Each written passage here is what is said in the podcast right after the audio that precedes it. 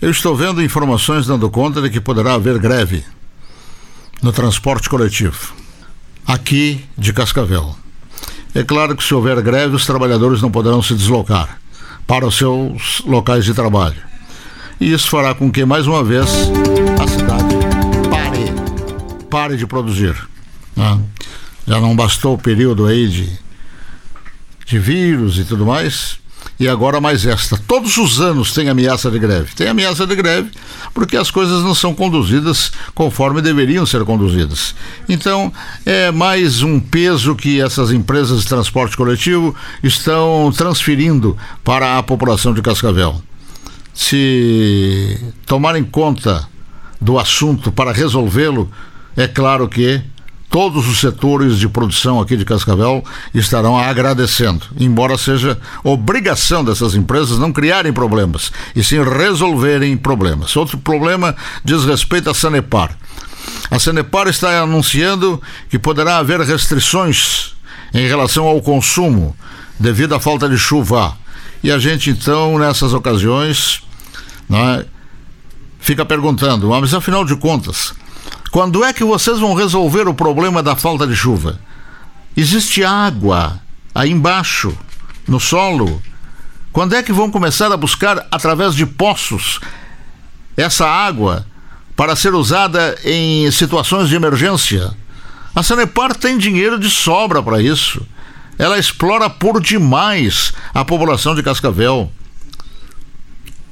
Uma vez ela renovou o contrato sem ninguém saber, na calada da noite, e a gente até hoje não sabe qual é o teor desse contrato que ela tem com o município. Por incrível que possa parecer, ninguém se mexeu para levantar essa situação.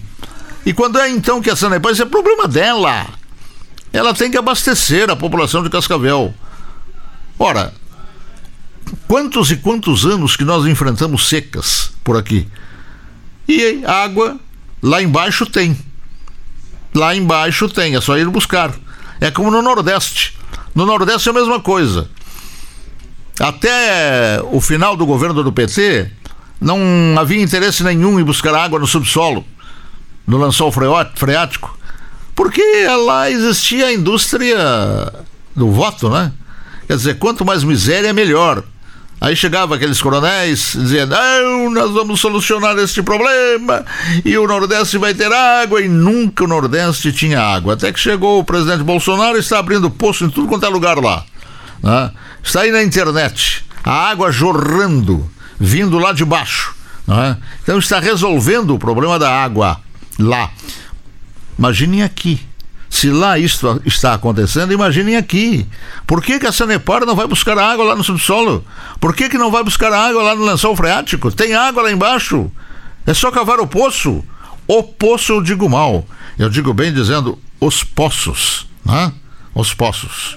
Então, fica aí a informação. E aqui uma, uma, uma nota para o prefeito de São Miguel do Iguaçu. Foi flagrado com as fuças na ratoeira, foi preso inclusive. Ô prefeito, aguenta um pouquinho aí que o Gilmar Mendes já chega, viu? Logo, logo o Gilmar Mendes vai vir aí, ele não vai precisar vir aí, né? Mas vai aparecer né, nesse esquema aí para soltar você.